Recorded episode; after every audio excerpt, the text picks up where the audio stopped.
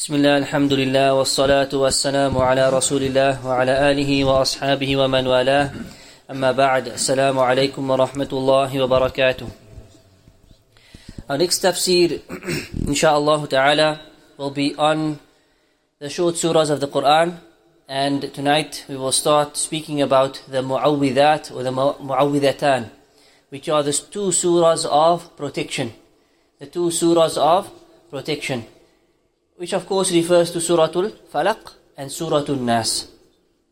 And the Prophet sallallahu alaihi wasallam he praised these surahs and he mentioned about them that when they were revealed, he said, no surahs like them have been revealed before.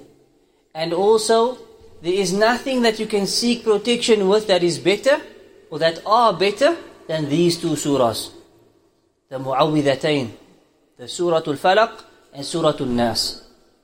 In fact, one day the Prophet ﷺ, he became extremely ill. And two angels, they came to treat him. One sat at his head and the other at his feet. The one at the feet said to the one at the head, what, what, what's the problem? What do we see? And he mentioned that it is sihr that there was a Jewish man by the name of Labid ibn al-A'sam, Asam, he placed some sihr on the Prophet sallallahu alaihi wasallam, some form of black magic. And the angels located the sihr, it was below in a well, near to some people's homes, under a big rock and so forth. And the Prophet sallallahu alaihi wasallam, when he woke up, he instructed some Sahaba to go and to collect the sihr. And when they brought it, they recited or he recited these two surahs, which contain 11 verses in total, both surahs. And the sihr had 11 knots. So we know when the magicians do sihr, they blow into knots in some form. This, the, the, the sihr had 11 knots. Every verse that they recited, one knot was removed. Until the sihr was completely removed and the Prophet ﷺ was cured. So he was cured as a result of Allah's shifa, but through the power of these two surahs, Al-Falaq and An-Nas. And so the Prophet ﷺ, he teaches us to recite these surahs after every salah. Every single prayer, fard prayer, we should read Three quls in fact. Right? All three quls. And he said, read them three times in the morning and three times in the evening. So which means after the waqt of Fajr, it should be recited three times. The evening means between the waqt of, towards the end of Asr, going into Maghrib, after Maghrib is the evening time. We should have recited these three surahs three times each. And including in this, the Prophet ﷺ, before he slept, would cup his hands together, read each surah three times.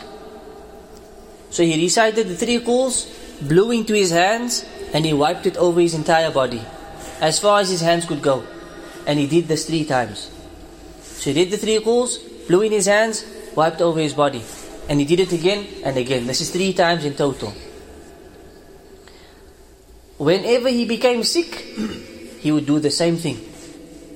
When he suffered with any illness, he treated himself with the mu'awwidat, these surahs of protection.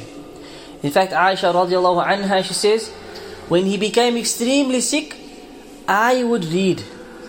I would read the three quls and use his hands, I would blow into his hands and move his hands over his, over his body. Because his hands was Mubarak. Looking for the barakah of his hands. And like this, they use these quls to treat themselves, just like we spoke about. The Fatiha being used as a shifa, the quls as well should be used as a shifa. And the Prophet ﷺ said, There is nothing that you will use that is better than them. There is nothing that is more powerful and similar to them. So the believer should hold on to these things because these are his weapons. Firstly, as a shield and a protection, daily protection every day. And when we go through these surahs, we will see what they protect us from. What, they, what all they include of protection. It's a daily protection for us, for our families, and it's also a means of seeking cure. So, bi'idhnillah, tomorrow we will speak about Surah An-Nas. وصلى الله على نبينا محمد وعلى آله وصحبه أجمعين والسلام عليكم ورحمة الله وبركاته